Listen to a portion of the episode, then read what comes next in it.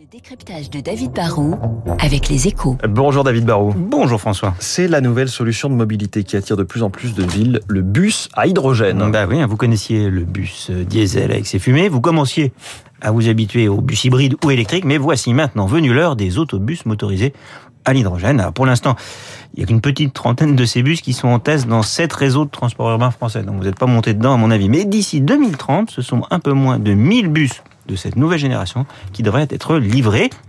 Si on compare aux quelques 1800 autobus achetés tous les ans dans l'Hexagone, on peut parler d'une goutte d'eau. Mais on va quand même passer du simple effet curiosité à un véritable déploiement. Surtout que ces 881 bus déjà en commande ferme seront utilisés dans seulement une cinquantaine de villes. Alors pourquoi les municipalités s'intéressent à cette génération de bus ? L'hydrogène a deux avantages majeurs dans le transport. Le premier, c'est que son utilisation ne met pas de pollution. Il n'y a pas de rejet de particules fines ou de fumée. Ça produit juste de l'eau. Et vous avez un bus silencieux, donc pas de pollution sonore. C'est donc le plus de l'électrique, mais avec un autre intérêt. Vous avez plus de 300 km d'autonomie aujourd'hui. Vous pouvez faire le plein d'hydrogène en un quart d'heure.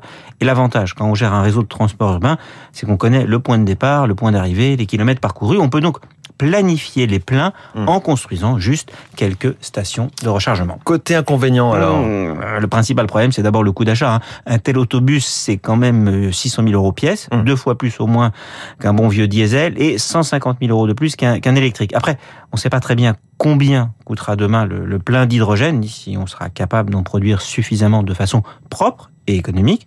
Et puis, c'est une nouvelle technologie avec beaucoup de nouveaux acteurs. Il y a donc un côté pari industriel.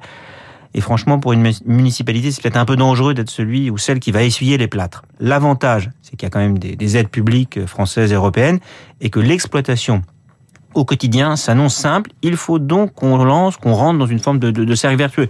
Plus de commandes, plus d'économies d'échelle, plus d'expertise. On en est là. Et si ça marche pour les bus et aussi pour les trains régionaux qui sont dans une logique assez similaire, eh bien, ça permettra de faire grandir l'écosystème de l'hydrogène et peut-être un jour d'adresser un marché plus large en mettant dedans, par exemple, des poids lourds ou des taxis. Le décryptage de David Barou à retrouver en podcast. David Barou qui, lui, est plus un cycliste, mais il n'a rien contre le bus, a priori. Tous les matins, 8h-5.